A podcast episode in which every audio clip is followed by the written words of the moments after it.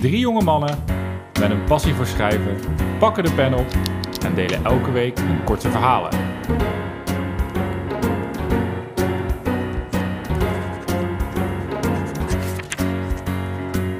Welkom bij Goed Verhaal, Lekker Podcast. Ja, daar zijn we weer, jongens. Ja, de pauze is voorbij. Ik ben echt de afgelopen weken op straat aangesproken van wanneer, hoe lang duurt die pauze nog? Wanneer komen er weer hè? afleveringen? Nou, Ja. daar zijn we. Daar zijn we weer. En seizoen 2 is nu officieel eh, gestart. Ehm even om jullie als luisteraars ook mee te nemen. We gaan heel veel dingen gewoon nog lekker precies hetzelfde doen. Ehm, de korte verhalen, die zijn nog steeds goed. We drinken nog steeds een biertje. We vinden het nog steeds leuk met elkaar. En eh, ook de foto's van vorig seizoen, die zijn terug. Eh, maar wat we dit seizoen anders gaan doen, is dat we meer gasten willen uitnodigen. Ja, ja, dus heb je nog gasten waarvan je denkt, die moet in jullie podcast.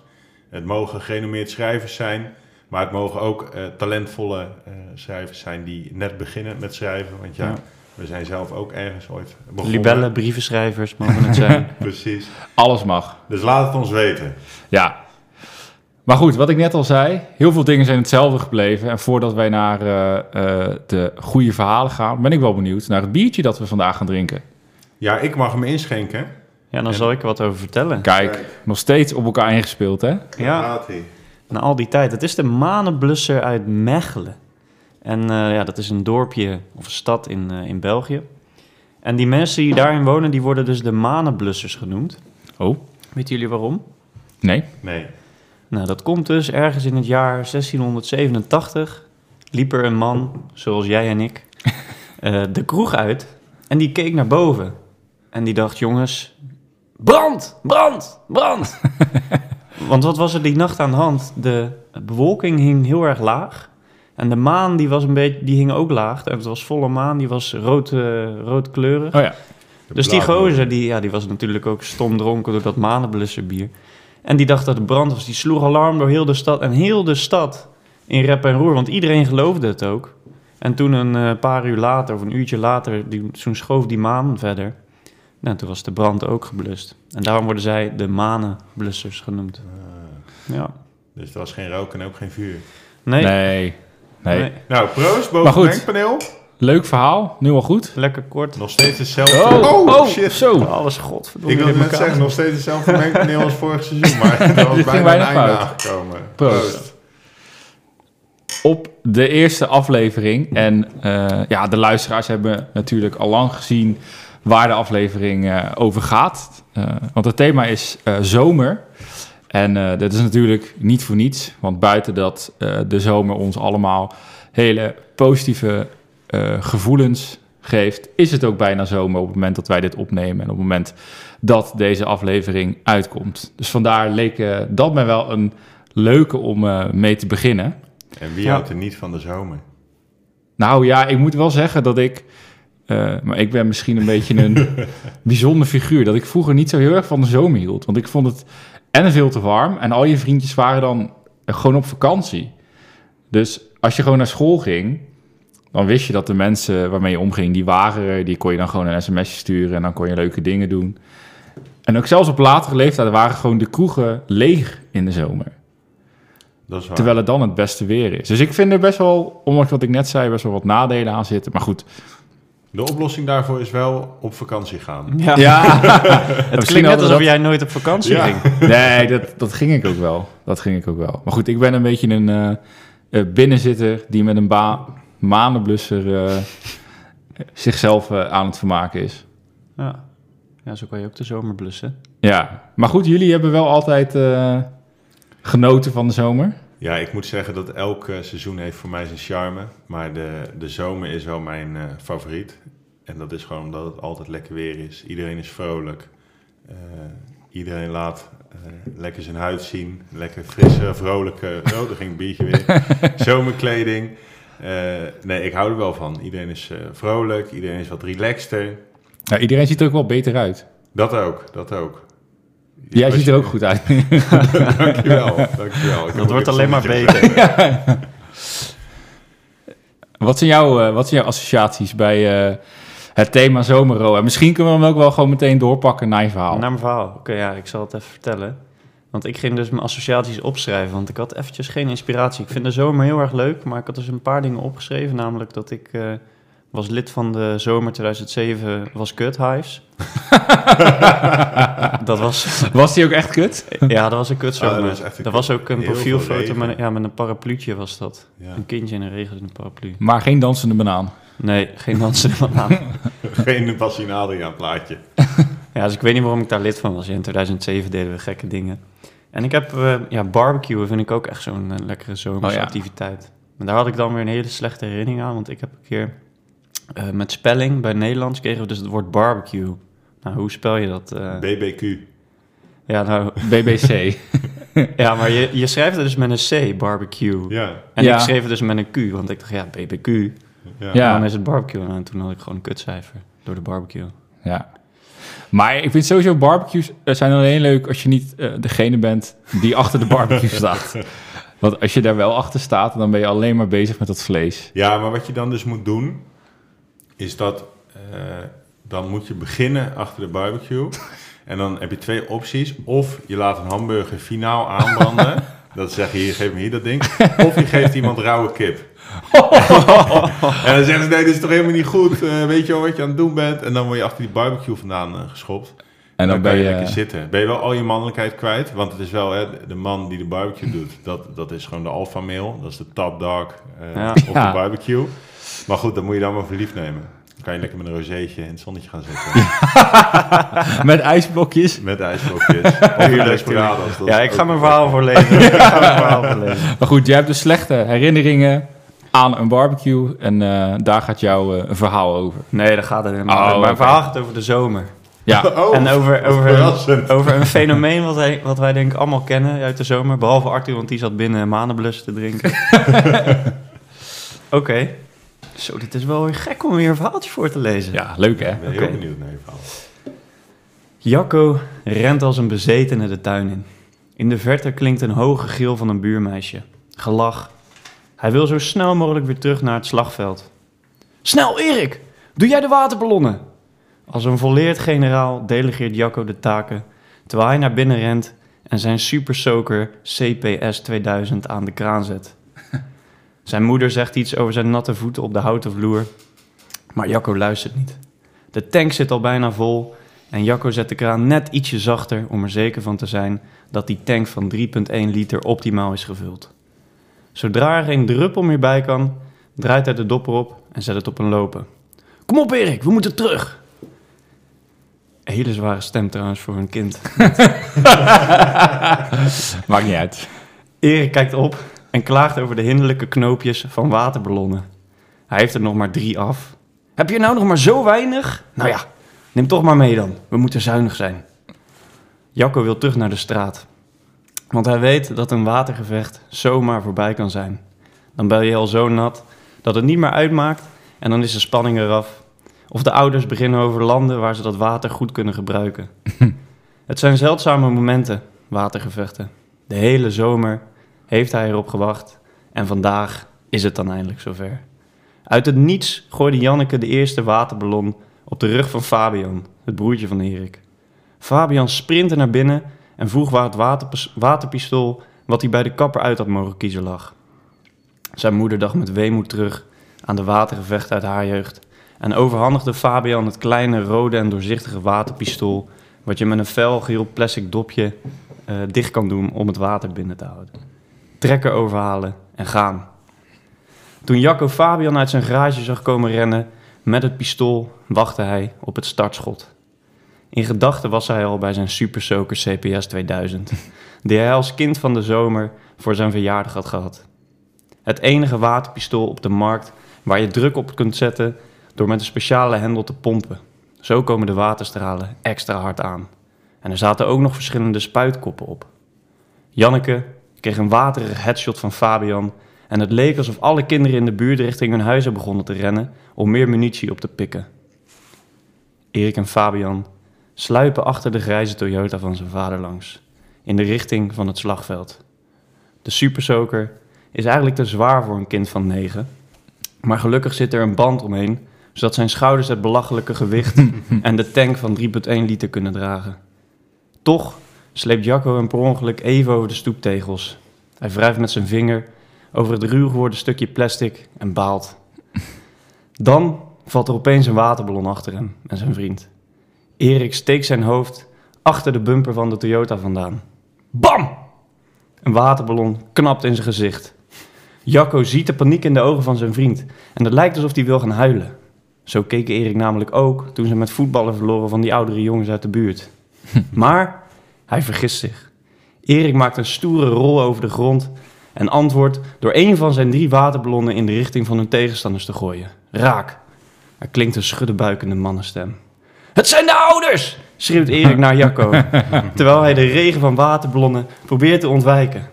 De ouders van Janneke en wat andere kinderen in de buurt staan re- lijnrecht tegenover Jacco en Erik. Hij spot de container vol met waterballonnen en meneer De Vries met een tuinslang. Jacco weet wat hem te doen staat. Als laatste droge strijder in de straat komt hij achter de auto vandaan. De druk in zijn supersoaker staat op het toppunt. Zijn waterstraal treft meteen doel, de buik van meneer De Vries. Terwijl Jacco een paar waterballonnen probeert te ontwijken, probeert hij de ouders te raken, maar, 3,1 liter tank, maar de 3,1 liter tank van zijn supersoaker CPS 2000 gaat schrikbarend snel leeg. Erik gooit zijn ene laatste waterballon als dekkingsvuur. Jacco loopt in de richting van de ouders. Nu de druk van zijn supersoaker achteruit gaat, moeten ze dichterbij staan om nog mensen te kunnen raken. Maar het is al te laat. Ze zijn op luttele meters van de ouders gekomen, maar Erik heeft net zijn laatste waterballon gegooid. En de straal uit Jacco zijn supersoaker, CPS 2000, is er eentje waar urologen zich zorgen om zouden baren. Jacco en Erik vallen doorweekt op hun knieën en geven zich over aan de genade van hun waterkrachtige tegenstanders. De vaders beginnen te klappen. De moeders geven elkaar een ongemakkelijke high five en Janneke giechelt. Jacco's zomer kan niet meer stuk.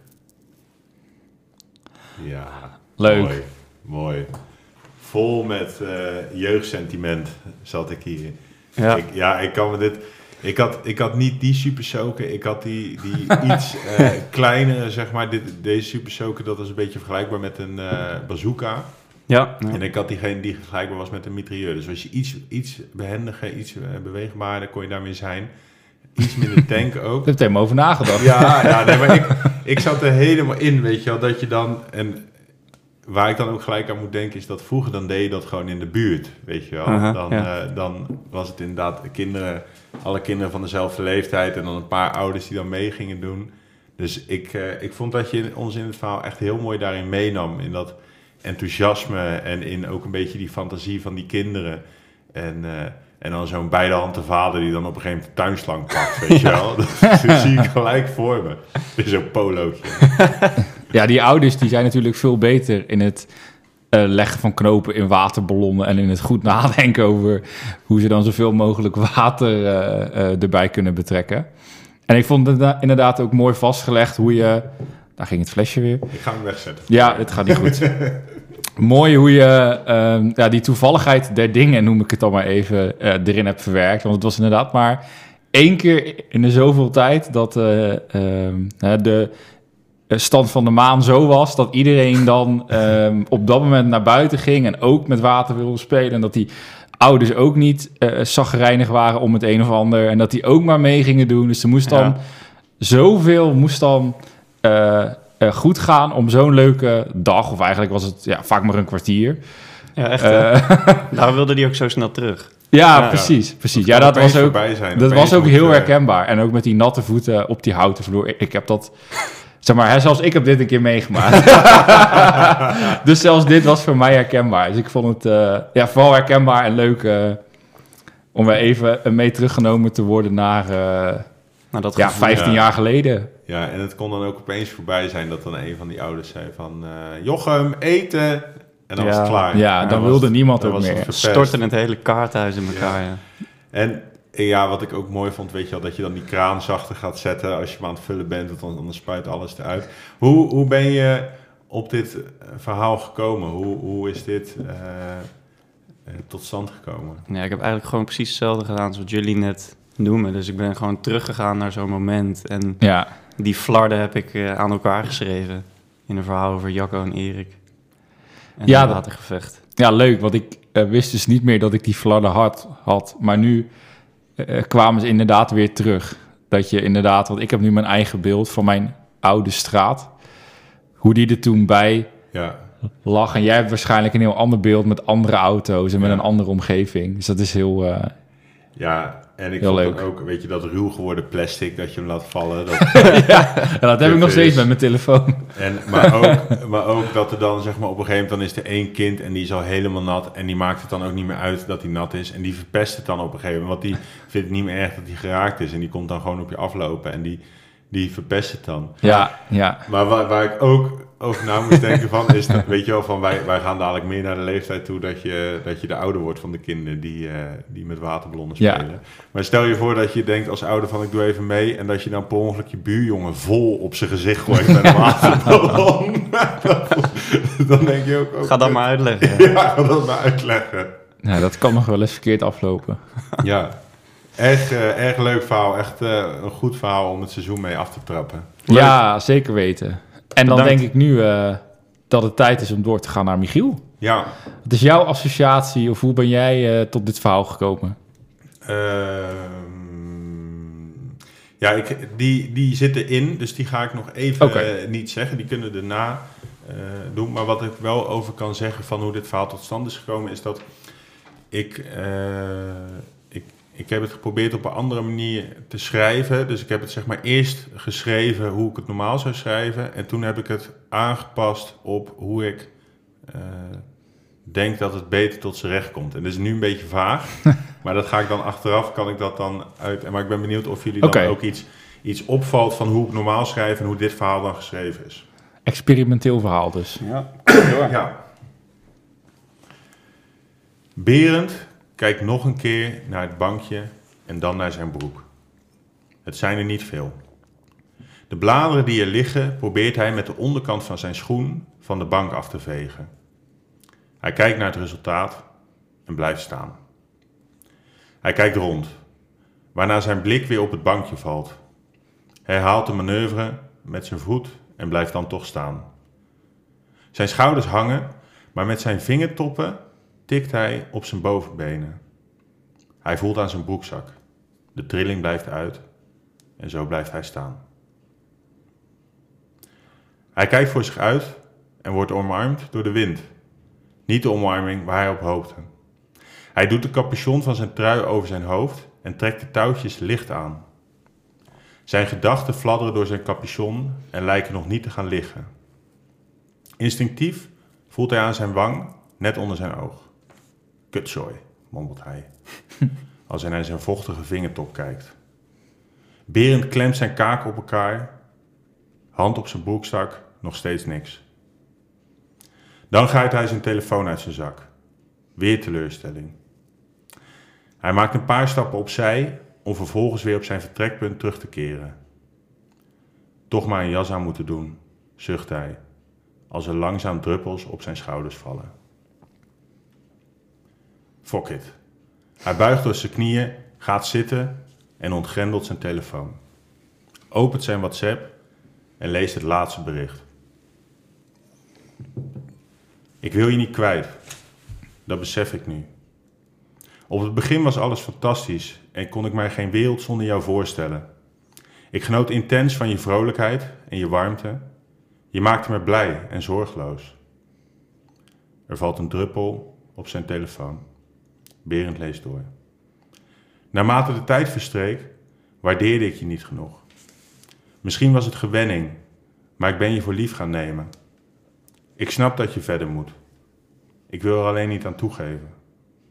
Want nu je weg bent, verlang ik weer naar je. Het ging allemaal te snel voor me, maar ik beloof dat ik op je zal wachten. Hij stopt zijn telefoon weer weg en wacht.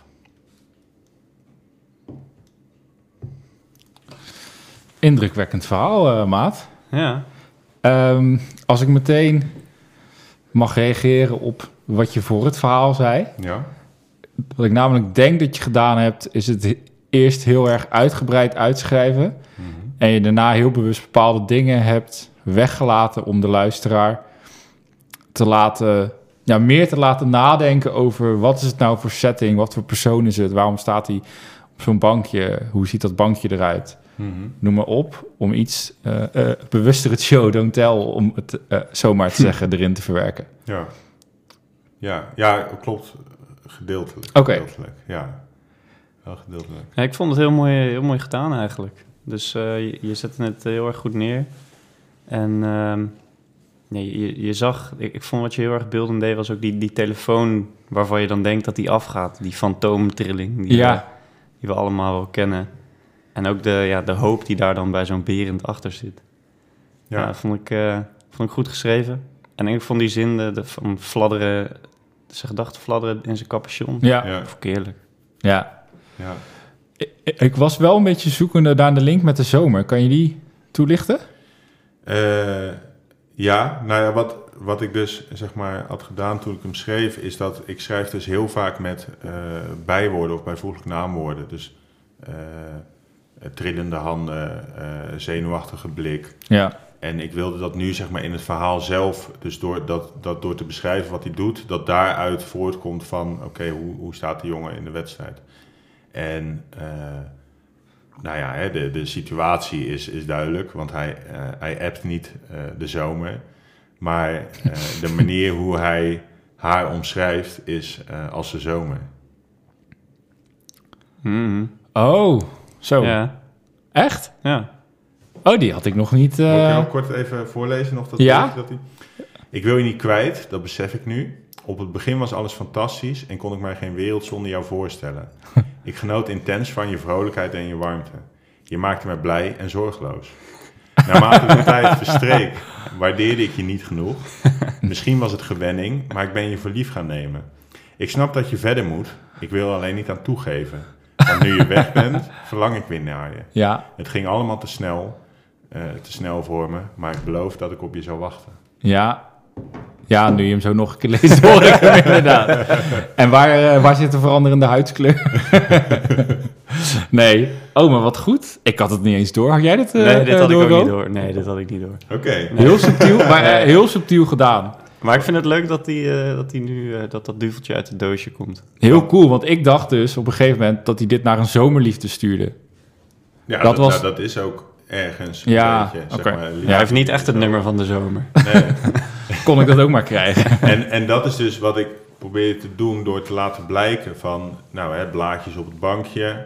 eh, weet je wel, dat je dan denkt, De Oh ja, zitten. want, ik, ja, want daarbij dacht ik ook al, dit is helemaal geen zomerscène. Ja, Maar de, de wind, Oh, de wauw. wind in plaats, die je omarmt in plaats van de zon. Eh, lichte regen die gaat vallen. Ik had een jas aan moeten doen. ja, Zo Heel subtiel. hem, eh, inderdaad subtiel eh, erin te brengen. maar dat is dan misschien, eh, daar hebben we het wel eens vaak over gehad, eh, dat we onze verhalen ook titels moeten geven om het iets meer context te geven. Ik denk dat als je dit verhaal een titel had gegeven en je zou het zo lezen, dan zou je na twee of drie keer lezen, zou het eh, kwartje vallen en dan zou het een heel goed verhaal zijn. Dat is het Ja. nu nog steeds, maar Ja. omdat ik het nu maar één keer hoor, is het moeilijk om het meteen te vatten.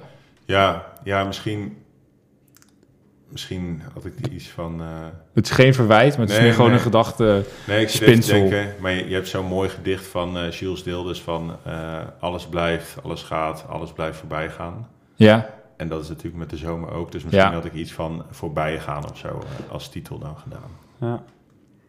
Dit is echt eh, als, als met een goede wijn, weet je. Als je dan in een restaurant krijg je een wijn en nou, die drink je dan, daar is nog niks over verteld. En Nee. die vind je dan wel oké. En dan wordt er uitgelegd dat het in een bergachtig gebied in Italië wordt geteeld door biodynamische boeren. Ja, En dan is die wijn ineens veel lekkerder. En, en doordat jij dit verhaal nu zo hebt toegelicht, vind ik het eigenlijk een nog, nog beter Ja. verhaal dan toen ik het eh, in eerste Ja. instantie hoorde. Dus thanks. alsjeblieft. Nou ja, dat is natuurlijk ook van als je, als je schrijft en dat doen we meestal op papier en als iemand dan het leest, dan eh, wil je ook een beetje de lezer aan het denken zetten. Dus wat voor gevoel roept het op en dat je het nog een keer leest of dat je het terug kan zien. Dat, dat kunnen wij natuurlijk niet in de podcast. Dus wij gaan Nee. het vervolgens gaan we het over hebben. En soms dan eh, vertel je misschien ook alweer eh te veel, omdat je het ook wel aan de interpretatie van de luisteraar mee wil geven. Maar dit was wel even iets wat ik had geprobeerd. En ik ben er best wel tevreden over, kan ik zeggen. Ja, ik ook.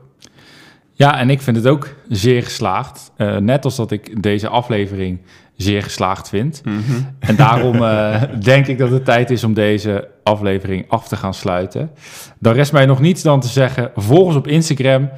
Laat, ons, eh, of laat ook een review achter op Apple Podcasts. Want eh, eh, bij Gods gratie zijn wij afgelopen week in de top 100 op Apple Podcasts beland. Ja. En reviews helpen daarbij. Ja, precies. Nou, tot zover de schaamteloze reclame.